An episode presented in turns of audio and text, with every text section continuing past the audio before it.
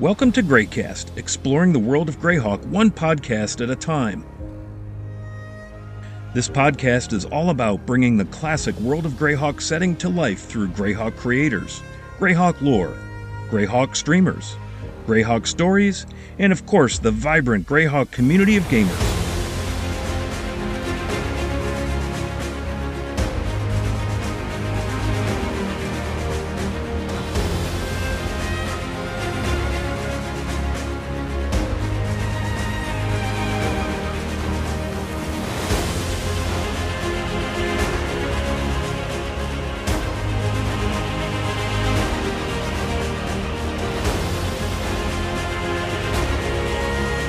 Thank you for tuning in, and let the exploration of Dungeons & Dragons' most classic and revered setting, the World of Greyhawk, begin now.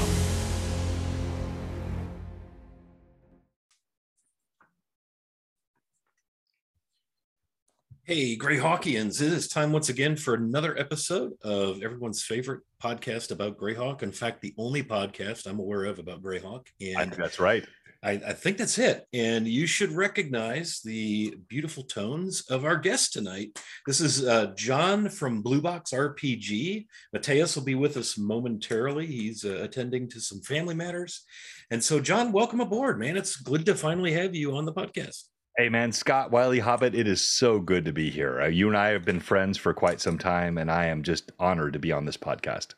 Well, we're trying to get around to as many Greyhawk creators as possible with, with regard to streamers. And gosh, we had Carlos on a while back, Carlos Leising, so content creation. Castle Entertainment. Castle Entertainment. So anybody that's putting out Greyhawk content, we're just trying to get on here for your expertise, your insight, to plug your stuff, to connect you with the greater community, or maybe connect some of your community with the listeners of GreyCast. So super stoked to have you aboard. Well, hey, look, you said expertise. I think I'm going to have to duck out. I have none. So. We'll call it miles on the tires then. I know you got that. I got lots of miles on the tires. Okay, now I feel comfortable again. Thank you. All right, good deal. So speaking of miles on the tires, let's hit, we try to get this question taken care of right out of the gate with each of our visitors. So tell us how and when you got started playing D&D, maybe what edition, that kind of thing. All right, so I'll tell you a couple of stories here real quick, but I turned 50 last year. That was the first Blue Box Con, which I think we're going to talk about later as well. I think we will. So I was 8 years old when I started playing the game. I was introduced to the original Red Box and Blue Box, so the advanced, or probably the Red Box Basic and the Expert Edition, and that's where the Blue Box Nomiker came from. Uh-huh. And so I don't remember the first person that showed it to me. It was someone in elementary school, and we started playing the game. I'm sure we butchered every single rule.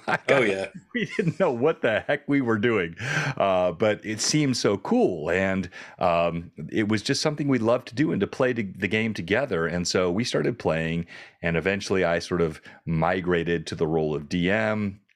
This would have been late 70s, early 80s. Mm-hmm. And then a funny fact for me anyway, is I never had the original DM's guide. I had the original player's handbook. I had the Blue Box, the Red Box. I had the original monster manual. I had Unearthed Arcanum. I could never afford the DM's guide. I got my first DM's guide, the original one, about 4 years ago. So I just did my best with the game. But man, it was a transformative part of my life. And so I'm willing to take this conversation any direction you want, Scott, but man, that was a huge part for me in my childhood. Getting introduced to D&D was life-changing. Yeah, I had a similar experience. I wasn't 8, I was 14, but it was life-changing is a good way to put it. So, and it was, I'll tell you, an epiphany that always comes to my mind is when we figured out what the crayon was for. Because we couldn't figure out what the heck that crayon was for, and somebody finally explained to us that we use that to color the imprints of the numbers in the plastic dice. So we've come a long way. We have, and I've got the crayon, I've got the old school dice with the colored in stuff, and of course your main tool in that day was graph paper. Yes. I still remember nothing was more fun than drawing lines on graph paper with the S with the line through it for the secret door. Secret door, yeah. Or the big boulder, you know, the little like a circle in the boulder, and it's a trap that's gonna roll downhill. Like that, as an 8-year-old, 9-year-old kid, that was the joy of my life. Those are good times, man. You spend a lot of time doing that instead of doing schoolwork, graphing out dungeons, man. Exactly. Yeah, absolutely. Nerd Central. So well, let's get into, you know, we introduced you as John from Blue Box. So what is Blue Box RPG? You know, give us kind of the background, the reason why, whatever you want to tell us about your community that's been constructed. All right. So I definitely want to do that. But if you don't mind, Scott, and this is your show, so you can tell me, shut up, John, and let's go back to what I said. But I would like to talk a little bit more about the old school days. Yeah. Have you heard the story? I've told it once or twice on my stream, but do you know the moment when I really realized I was a true bona fide lover and geek? Now I want to know. All right. Well, of course, Mateus is a Lutheran pastor. I'm a Christian as well, but I've just got to tell the truth. So I played the game as a kid growing up in the late 70s, early 80s. And please forgive me. If you can like hold up a finger if you want me to stop, I will. But my pseudo stepfather had Playboy magazines in his room. And everybody's dad had those in their room. And I loved the game so much, I realized I could use those. I took them, and I had friends that had lead figures. And I would take the magazines, and I would give them to my friends in exchange for lead figures for my D&D game. And that's when I wow. knew I was an unredeemable geek. Wow. I look back at that now, you know, this 9-10-year-old kid at this point. That's hilarious. It just, I knew I was. Because man, those were tough to part with, you know, if you're a young man at that stage of life, you know. But the lead figures, I got lizard men. I got paladins. The lizard men were so cool. I got a whole pack of lizard men for I forget what year of the Playboy magazine was. So that's when I knew I was a true geek. And that game brought so much to me through the years. I played it all the way up into high school. I got caught up in the satanic panic after high school, which is a whole other story. We're going to do that on our stream here soon. But this game was formative for me in terms of creation, imagination, reading, vocabulary, presenting, leading. I learned so much from playing this game. So I didn't mean to interrupt you because I do want to talk about Blue Box, but these things were critical to me as a young man. So it was Phoenix, Arizona, Tempe actually was a suburb of Phoenix at the time. And yeah, okay, great. And this thing was a huge part of my growing up as a kid. So I can't overstate how important this was to me as I grew. Yeah. Well, and it's kind of like a little mini sandbox for life skills, man. Like you mentioned leading and getting along with others and convincing and persuading and backing off when you're taking over things. You know, there's so many social skills, not to mention the, you know, the incredible vocabulary that you spoke of, the reading comprehension and problem solving. And I mean, it's a literal life sandbox. So yeah, I can relate to all of that. Absolutely. I curse you for the better term, mini sandbox. I'm taking that now. It's all yours, man. Share and share alike. Absolutely. So Tempe, Arizona, I'm happy to report there's an excellent, what is that? FLGS from a local game store there. I've got family in Tempe. We were out there a few years ago. And my son and I got into Magic the Gathering quite some time ago. And we always would look if we're in a new town or somewhere where we hadn't found a card shop. And they have a really, really great, of course, Arizona State's right there. Yeah. So any college campus, and they have all the books and all the things. Yeah. All right. So Blue Box. All right. So the story of Blue Box, let me take this in two steps, tell you how it got started. And then I'm going to tell you what we're about. So I mentioned the satanic panic. I stopped playing the game for probably 10 years, circa 25 to 35. It's probably not exact, but close, because I'm a Christian and I really wanted to do the right thing. And I kind of bought into that, which I so regret. Then I had some kids that were 8 and 5 or 9 and 6 at the time. And I started thinking about what this game brought to me, all the things we just talked about. And I thought, man, you're being dumb. You learn so much from this game, your vocabulary, the reading, the leadership, the skills. You should bring this to your family. So when my daughter was, I think 8, my son was 5, or might have been 9 and 6. They'll watch this and or listen to this and they'll correct me, but it was really close. I said, let's bring the game back in. So I searched the internet and I found the open gaming license stuff I could download for free. I printed it all out. I was teaching Sunday school. I was an assistant pastor. I was teaching a Bible college class at the time.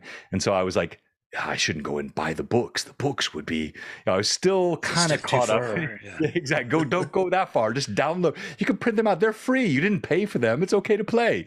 I'm sorry. That's how it starts, John. I've never told anyone that before. Next thing you know, you got a battle map and some dice. Exactly. So I did, and I brought it home. And my wife, she's a pastor's daughter, and she's a great woman, straight as an arrow, like just really down the line. She was very skeptical at first. But she also liked the family playing games together. So the next thing you knew, we were sitting down around the table, we're rolling dice, we're running basically like basic edition rules, super simple as a DM. I got these little kids, I'm guiding them along. Well, that grew and grew and grew. And we played our first campaign together from the time my daughter was 9 until she was 18. So it was a 9-year campaign. Wow. And we finished the final session with the last song in the I always forget this. I'm embarrassed I do, but in the Lord of the Rings, you have the Return of the King and the final theme song, and it's sort of this majestic thing as the elves sail off and into the havens. Aragorn is assuming, and he's begun. So I played that in the background, and we finished the final session, and the whole family is like around this table together, crying and weeping and hugging each other, and it was just like this most magical moment. And for me, that was the most validating, you did the right thing, bringing this into your family. Then about 2 years later, we're still playing. We started a different campaign, and it was my son, who's now 20 years old. He's a junior at a local college here. And he came to me at that time. He said, Dad, you need to stream this on Twitch. And to me at that time, Twitch was a place for like Fortnite players and fast Twitch Call of Duty kids that I could never catch up with. And I said, like, why would I do that? No one wants to watch me play D&D. And he's like, Dad, no, you should stream this on Twitch. So I did. And that was how Blue Box was born. So I got some other comments about the purpose or why we do it, but let me stop there because I've monologued for about 4 minutes. How long has it been since you started the stream then, John? About a little over 2 years. 2 years, yeah. And it's grown into quite a nice community. You've got a following. You've got regular streamed games. Yeah. And you're doing it right. It's about the gaming. That's the thing. When I sit and watch games, the joy that I see coming from you, it just emanates. I mean, you're just a beacon. You're just one of those people. But it washes across all the players, and you pull so much emotion and just happiness out of the group, and they respond, and then it spills into chat, and it's a great channel, man. It's entertaining. It's good D&D, if I could be so judgmental, it's you guys play by some rules. There's some rigor to it. You've got Greyhawk, you've got all kind of cool stuff. So that's why we wanted to have you on, man. It's great content. Well, hey, Scott, thank you so much. I appreciate that. And of course, we're all out there, we're hustling and just trying to grow the community. And I like bringing people into the game. To me, it's not about money. It's not about fame. It's not about viewer count. It's about growing the game that I love, that meant so much to me. And I'm glad to be on your show tonight. And I love what you're doing as well. And Mateus has been super quiet. He's got a family he's dealing with here. But Mateus, any thoughts you have or comments? No, we need to have an episode on GreyCast about the Satanic Panic, because that's interesting stuff, drawing from even guys you mentioned like Tolkien and others who are strong Christians who make fantasy worlds. There's nothing wrong with that at all. But no, I've seen a couple of your games online, but you know how life is. Life is no excuse. Watch all my games or suffer the consequence. That's right. And if you can't catch them live, get them on YouTube. Yeah. That's right. Come on, man. Yeah. So I'm curious, because you do this a little bit. Everybody has like a favorite edition, and it's usually like a solid edition that I really like. You're a little bit different. So tell us a little bit about kind of your rule set, because it's not an edition specifically. So tell our listeners a little bit about that, John. Yeah, thank you, Scott. So I'd say in introduction, talking about the channel, our core purpose, and I'm big on core purpose and core values. I do this everywhere I go. Any entity, whether it's a business, a side hustle, a Twitch channel, have a core purpose and a set of core values. Our core purpose is defined as weaving fantasy roleplay tales that thrill and inspire childlike wonder for all ages. Now, when you hear childlike wonder, that can sound like, oh, it's a kiddie channel. No. The wonder, the imagination is something that I want to inspire. I don't care if you're 50 or 5, if you're 60 or 6 or 70 or 7. We just lost someone last night. Shout out to Mark. He was Roy, D&D player 888. He just passed away yesterday. And he was an incredible member of our community, a grandfather. He loved being in our community, and he was a member of our Friday Night Crusades as well. So I don't care if you're 7 or 70, telling great stories. Every age loves watching The Lord of the Rings.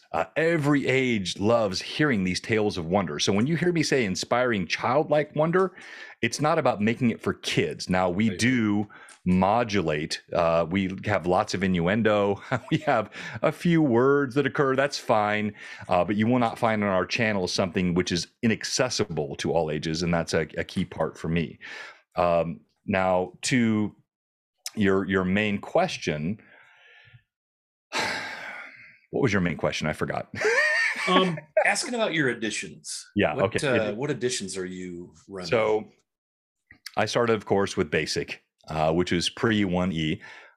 This is when elves were a class and a race, when dwarves were a class. We talked about that last night on LMA. Oh, man. Yeah, exactly. So that's where I started.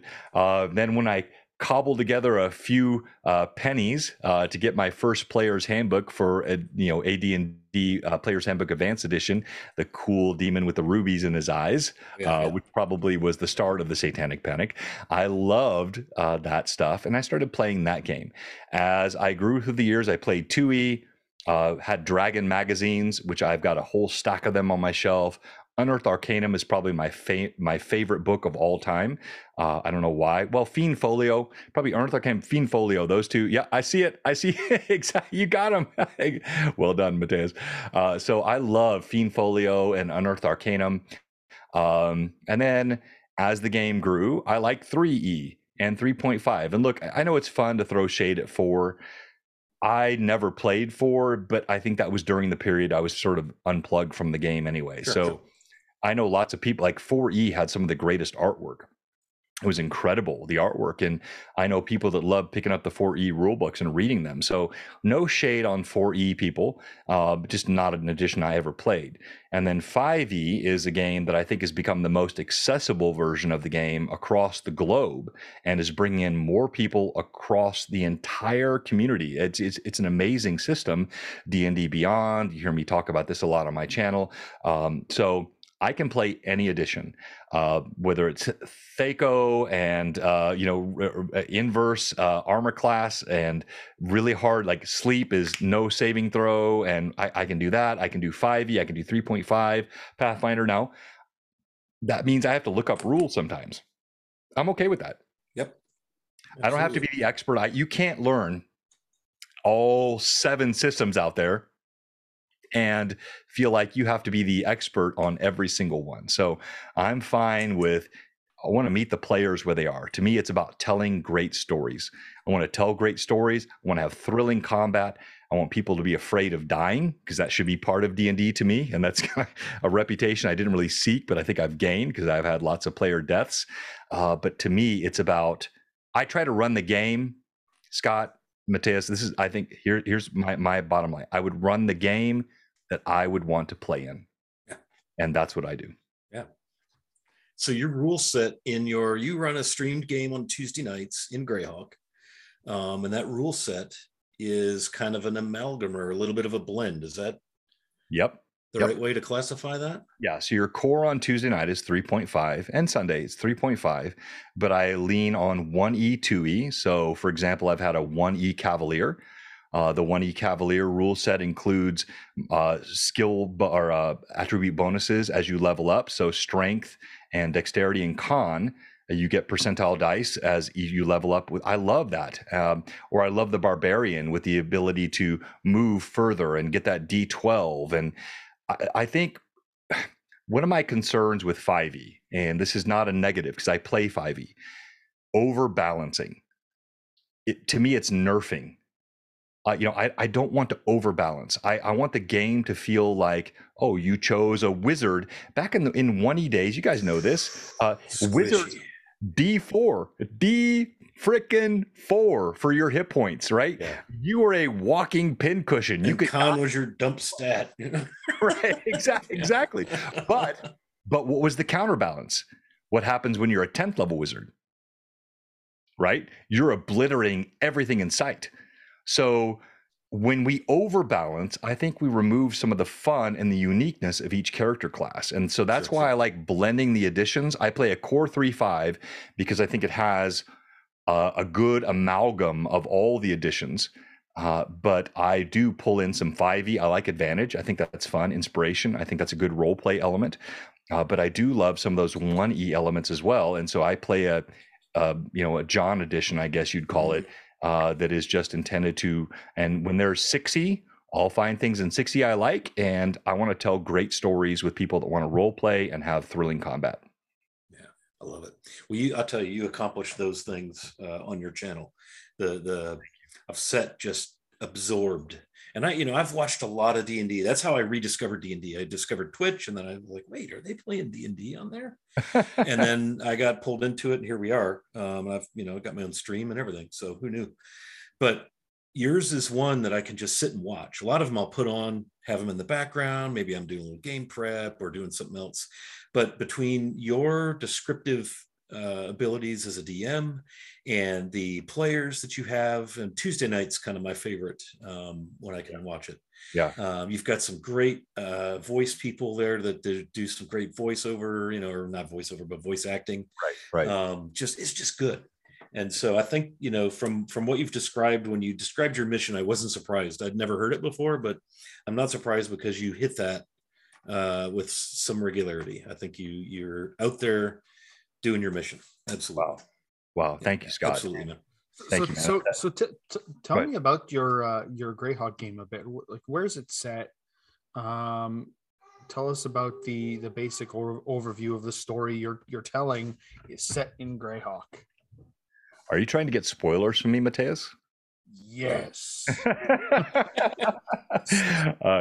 No, I think, look, Greyhawk, it's the first gaming session or set that I ever played. I played Greyhawk when I was a kid, and I moved to Forgotten Realms. I played a lot in Forgotten Realms, but I always was lured back to Greyhawk. And I got to give Lord Gazumba, J. Scott, credit because he and I connected early on. And he kind of gave me the gentle beckoning finger toward Greyhawk, and I was the last that was swooning at his feet. I wanted to get back into Greyhawk, so I jumped back in with both feet. In terms of where I am, I'm all over the Flanaess, and in fact, I actually have continents that I'm creating on Orth outside of the Flanaess for future games. But the initial campaign started around Verbobonc. Hommlet is sort of the canonical central area for starting a campaign in Greyhawk. It was the first module, Hommlet. So I did sort of a redo on that, which was 40 years later. We had the Moat House with book one, but it was the Moat House 40 years later, had a whole different set of enemies that were brought in. The Moat House is now dilapidated and broken down. And that was how we kicked off Greyhawk Awakening book one. Greyhawk Awakening is the title of the sort of overall stream. There are going to be 3 books in that stream.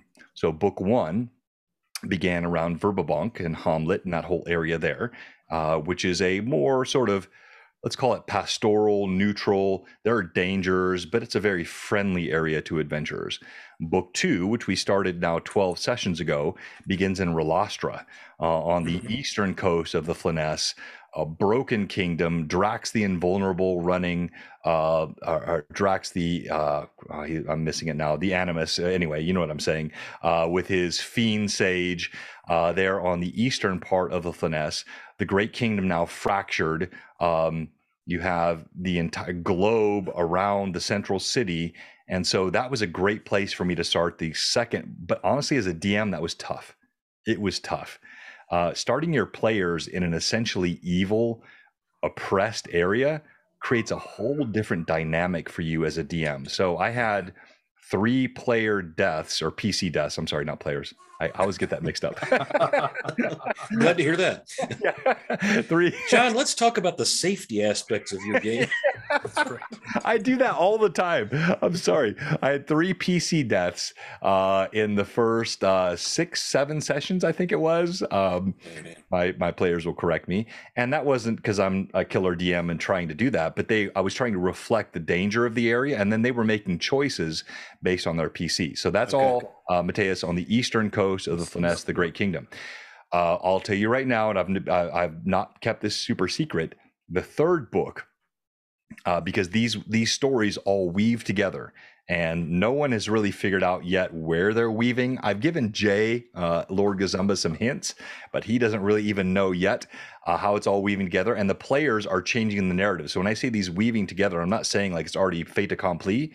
It depends on what they do and how they do this, but there's a whole other story that's going to happen in the Sea of Dust and down in the southwestern part of the Flanaess. And I'm bringing that as and do you guys know like what rule set I'm bringing? I mentioned it on my stream, but you may have missed it. Scott, go ahead. I have a hunch. I'm thinking Dark Sun. Dark Sun, exactly. So in my third book, it's going to be a Dark Sun element because there are Thri-kreen in Greyhawk. That's part of the Greyhawk lore. So I'm bringing the full Dark Sun lore into the Sea of Dust and the Dry Steps. And it's going to include Thri-kreen. It's going to include mule. I love the mule, or the mule, however you pronounce that. I love they're just all the Dark Sun lore, I think, is wicked cool. And so that will be part of book 3. So you'll have a whole different Greyhawk Awakening in book 3. And then we're going to bounce back to book 1. So you're not done with Brim and all those, like, that's all going to come back, and then these will become sort of an interwoven, at least that's my vision. Who knows, it may all fall apart, but that's my vision. These will become interwoven stories that now they're being told in blocks, but then later they will be this week, or maybe for a month we're doing this story, and then for a month we're doing this story, and for a month this story, and you're going to see the story evolve.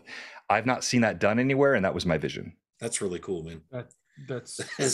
That blows me away right there. No, that's some creativity. I'm especially interested in your adaptation of Dark Sun to fit into Western Auric. Right. You know, that's really neat. And I want to have a future episode where I get a couple people on who do that kind of thing, who take other settings and pop them down on the other side of the Flanaess. So we'll have to have you back on for that. Yeah, for sure, because by that time hopefully you'll be into book 3. How long are the books? Well, it really depends on what the players do. Okay. For example, I think there's a good chance this party could get TPK'd.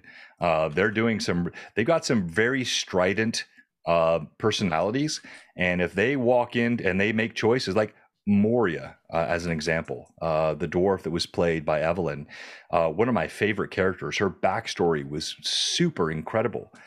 But I had a group of Relastra guards, I think we're 9 of them, all in full plate with longswords on a first-level party, and Moria and others, like Talar, they felt compelled to fight.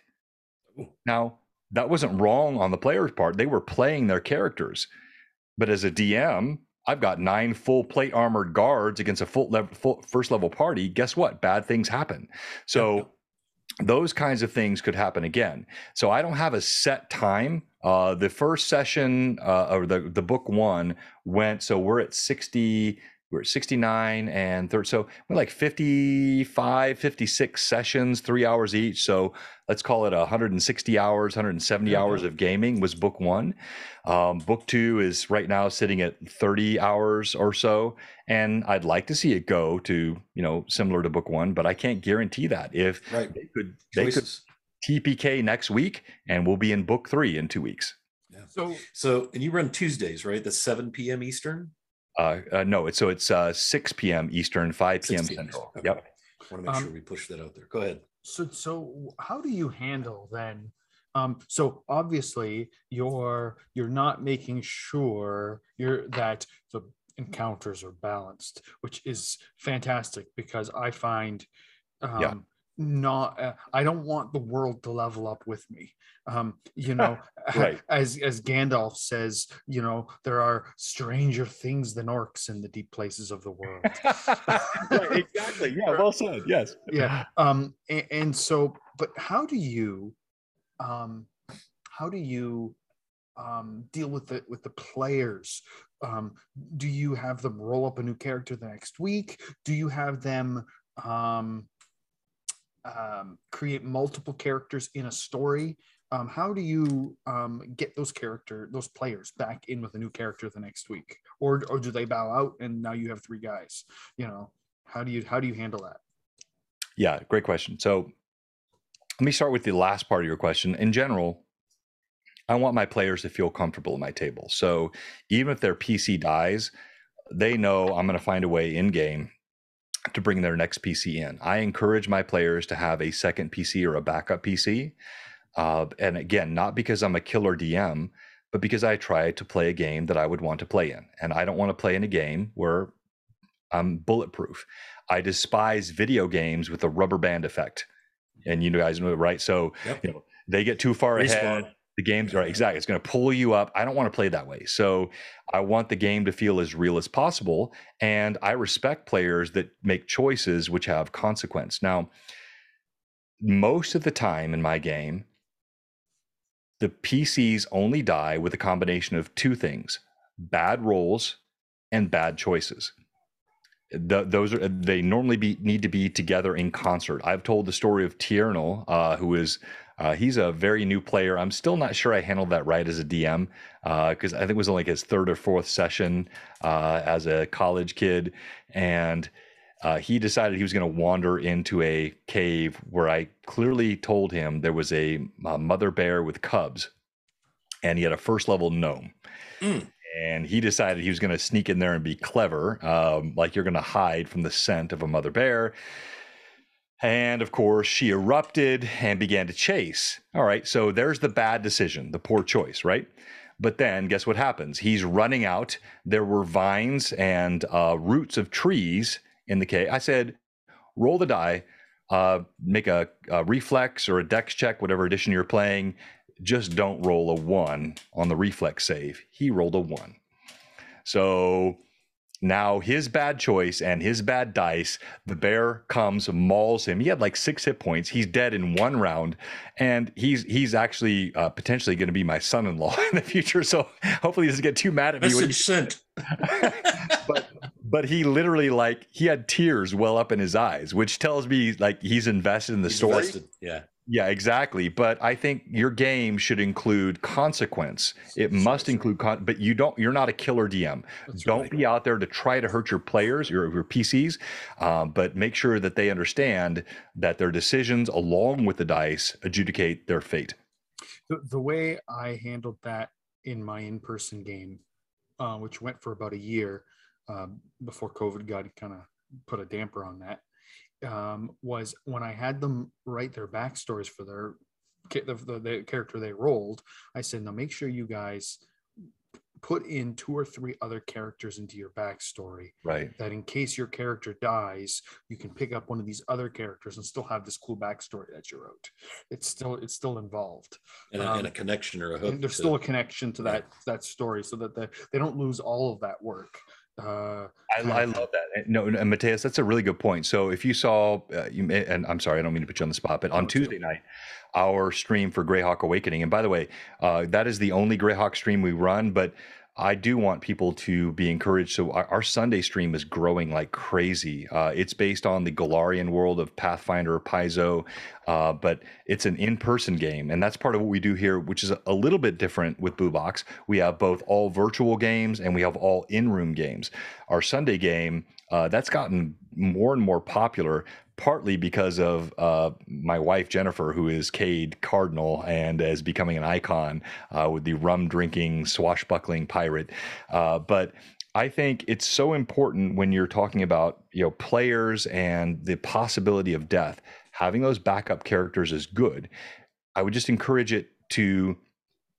I've seen sometimes as a DM where the player gets more excited about their backup PC. And you have to read that carefully.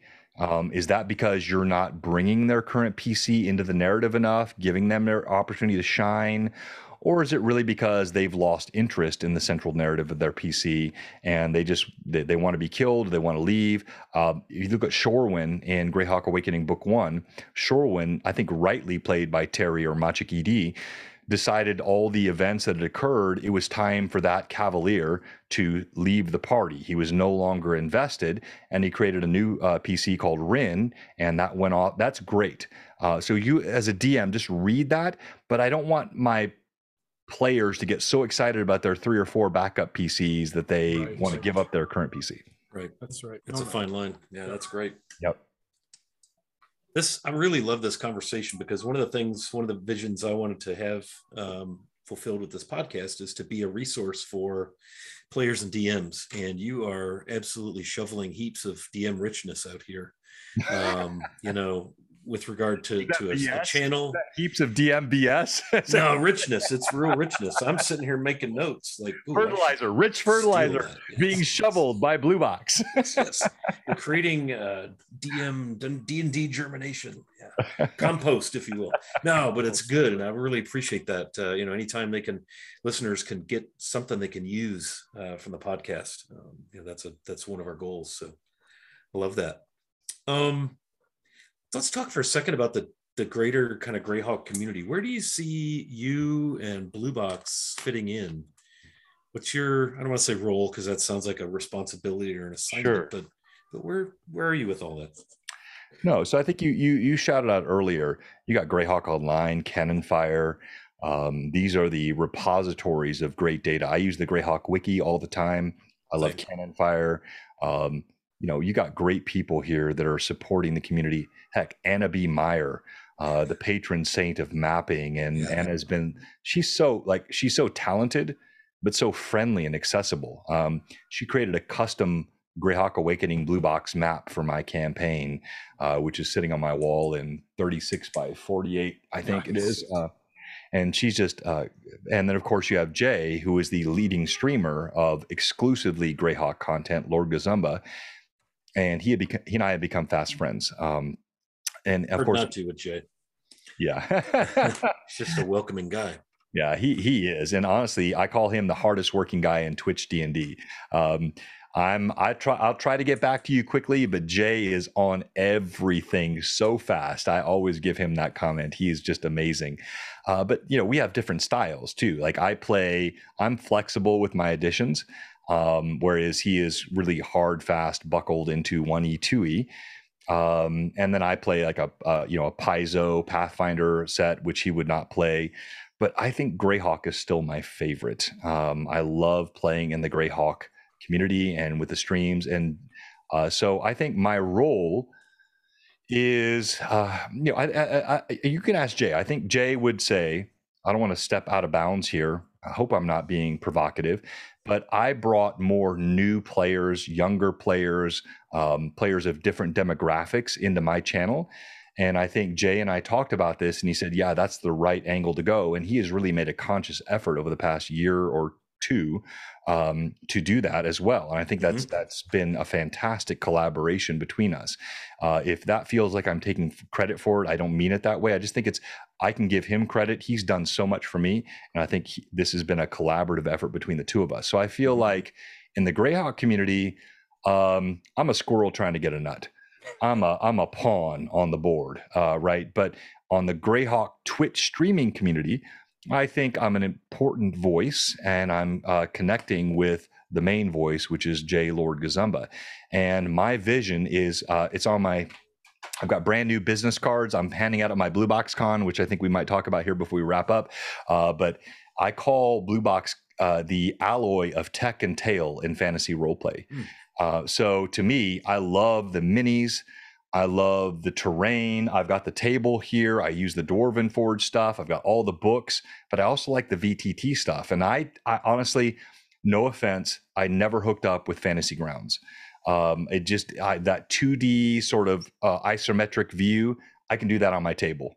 I can do it better than I can do on those sort of 2D tools. When I saw Talespire, and this is not, they're not a sponsor. There's no money behind this. I'm just being honest. When I saw Talespire, I was like, whoa.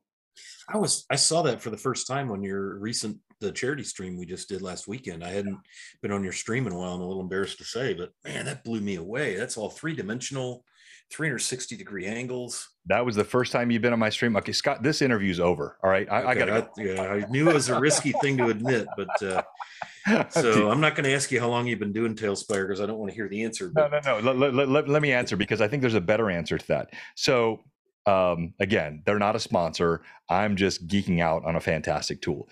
Talespire, they're from a group called Bouncy Rock. Johnny Ree is their head. He's in the, I don't know, somewhere in the Netherlands, or I always get those countries mixed up. Sorry, Johnny. But they were all old school players of a D&D game, which to me had the best online true pen and paper, PNP analog. Do you guys know what that game would have been?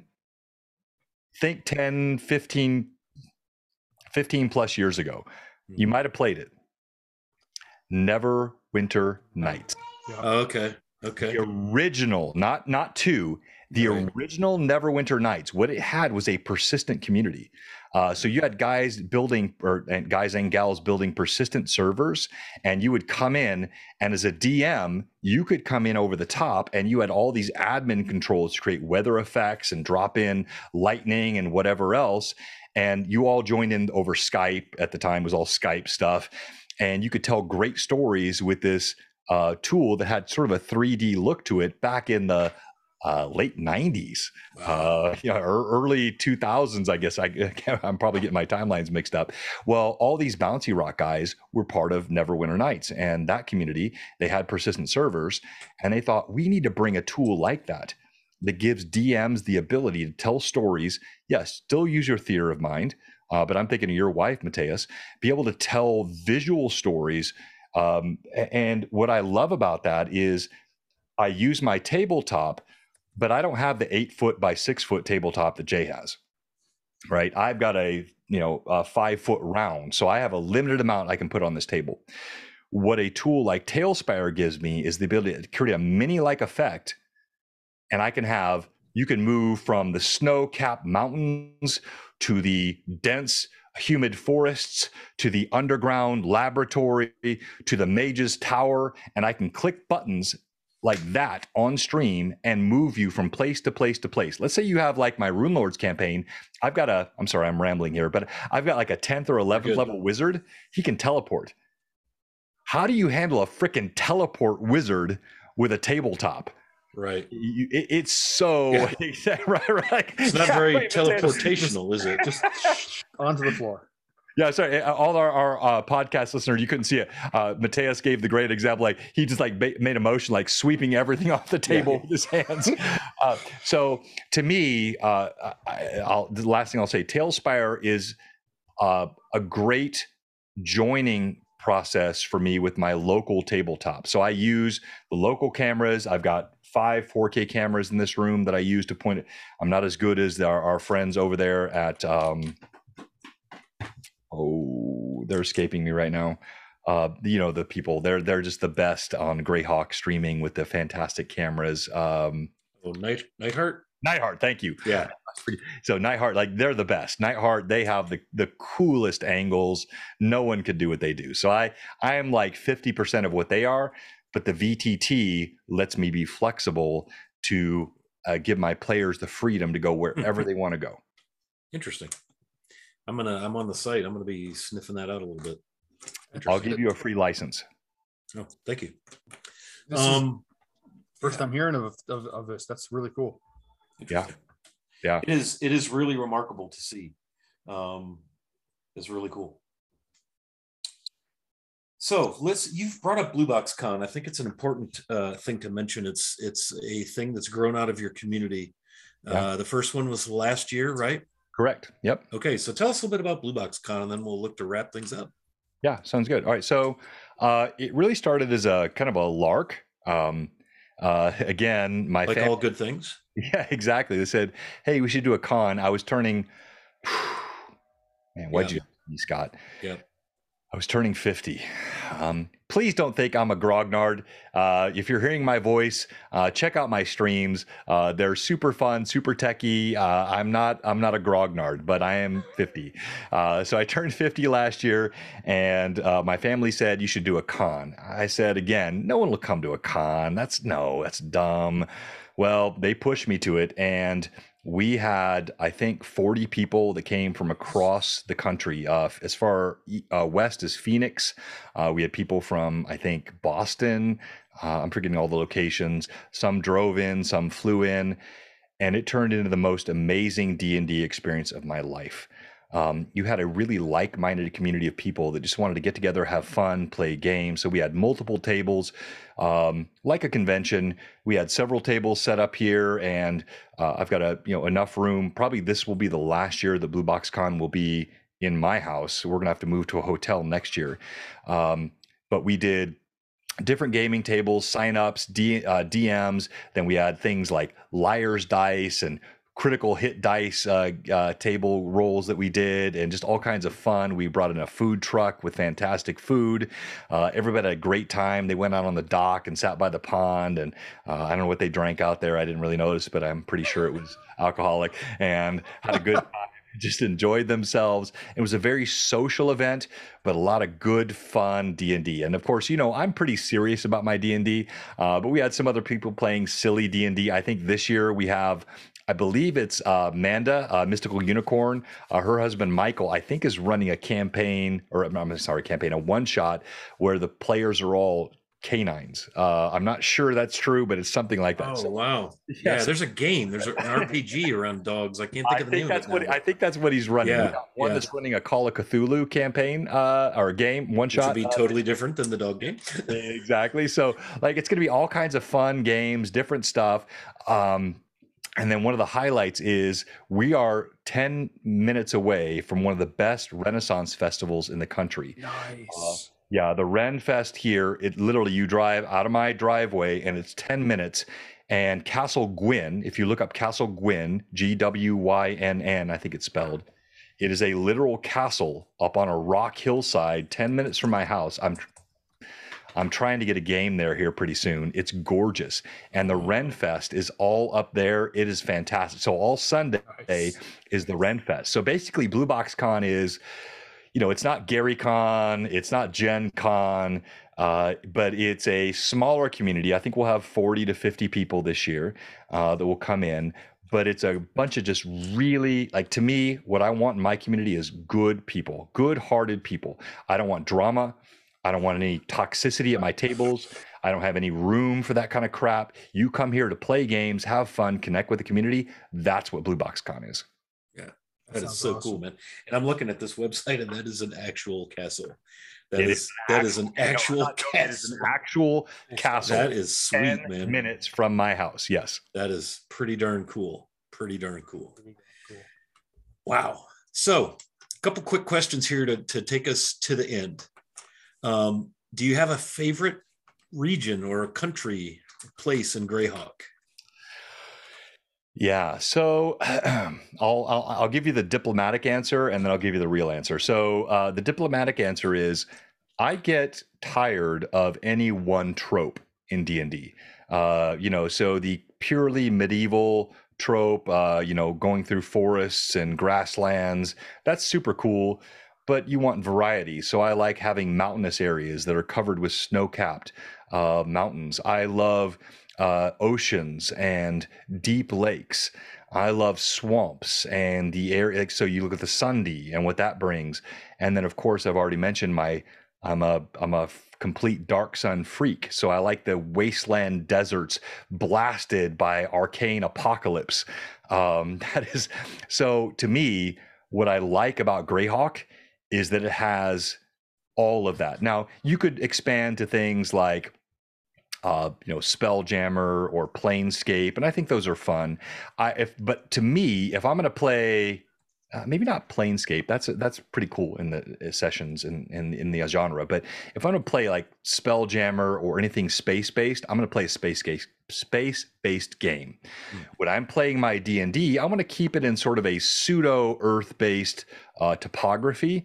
So my diplomatic answer is what I love about Greyhawk and the Flanaess is that you have all of these different environs that you can move your players through, where nothing ever gets stale, whether you're underground or on that snow-capped mountain peak or in the dense swamps or those huge jungles with vines that wrap around the trees, or in the deserts, the dry steps with their scrub brush and their twisted foliage, or in the Sea of Dust, which is just, you have all of that in Greyhawk. Now, my favorite,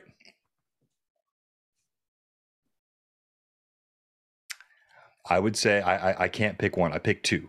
I like the traditional environment, you know, the sort of the Middle Ages, medieval grasslands and forested areas and bandits and goblins and all the sort of that, to me, still 40 something years later, brings joy and wonder. I love that. That to me is probably still the top of my list, which is why D&D is still my favorite game of all. And then second would be that sort of Dark Sun-esque Sea of Dust, Dry Steps alternative, which is the only thing I ever really liked playing beyond the core D&D tropes. Cool. Nice. That is cool. That's the thing that's cool about Greyhawk, is it's got it all. Everything. Yeah. Yeah. It's got it. There's, yeah, that's right. No matter what your what your flavor is, you'll there's a spot for you somewhere in the Flanaess. It's all there. Guys, I'm sorry, I don't know how your podcast normally, am I talking too much? No, this is good. That's why you're here, man. Our last episode was just us. Yeah. So this is going to be the recovery episode for our listeners. They're like, oh, thank goodness they have someone to talk. This is my first podcast I've ever done, so I don't know really how this works, but yeah, I'm just, neither do we, so it's perfect. Can you tell us, can you tell any DMs out there running games, what can you tell? What's your advice for other DMs out there running games, streamed or otherwise, in Greyhawk? A few words of wisdom for them. Oh, I love that question. So I have two answers. One, don't stress. Don't overthink it. You are not going to absorb the lore of Greyhawk in 1 month, 2 months, 6 months, 1 year, 2 years, 5 years. This is the original world of Arneson and Gygax, you know, post chainmail. This is what they created. And you go back and look at your Dragon Mags. I look at the Dragon Magazines all the time. You had episode after episode for years focused on Greyhawk lore. You have all kinds of supplements that were produced. As a newcomer, this is something it's dear to my heart, Mateus, because I bring new players into the game and I want them to love Greyhawk, but I don't want them to be overwhelmed by Greyhawk.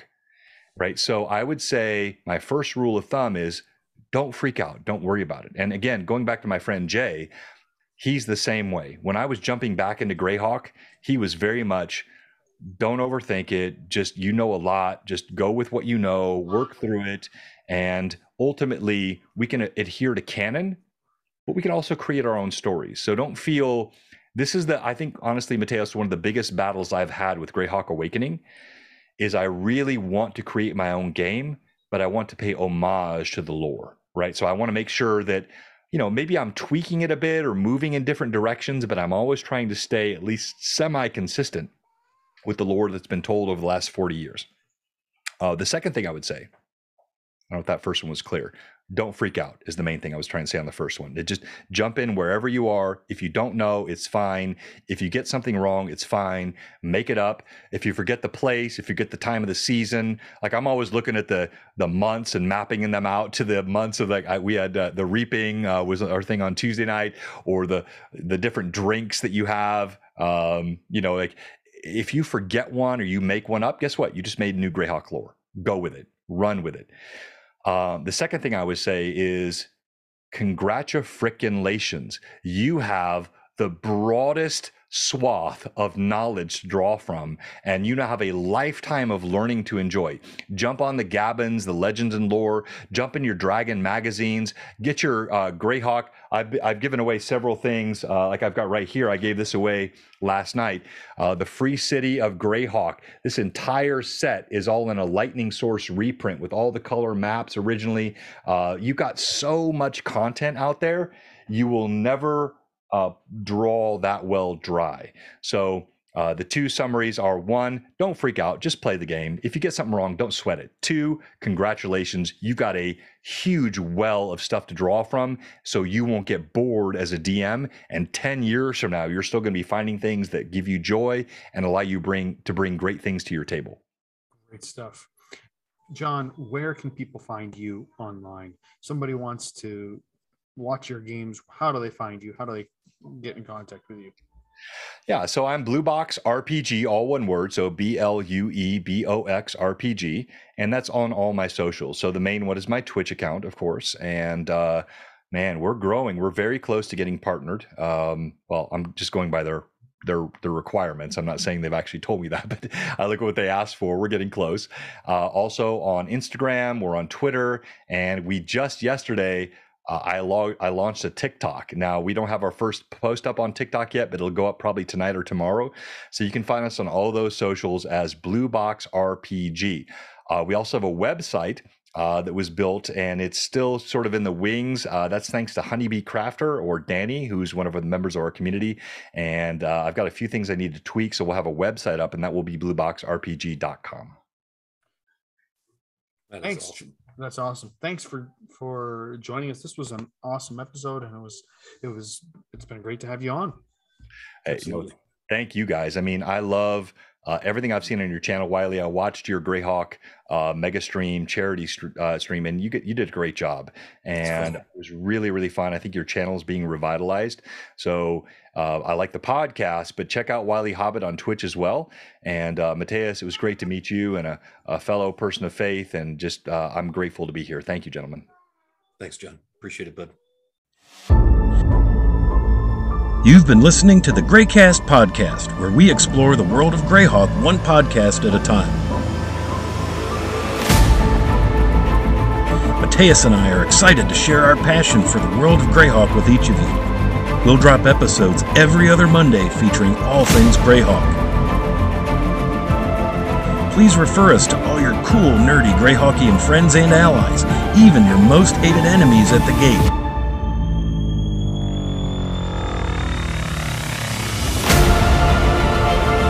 You can find our podcast on Spotify, and be sure to give us a follow on Twitter at GreyCast576 to keep up with GreyCast.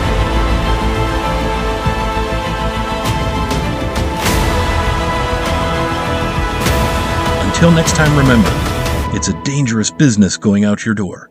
You step onto the road, and if you don't keep your feet, there's no knowing where you might be swept off to.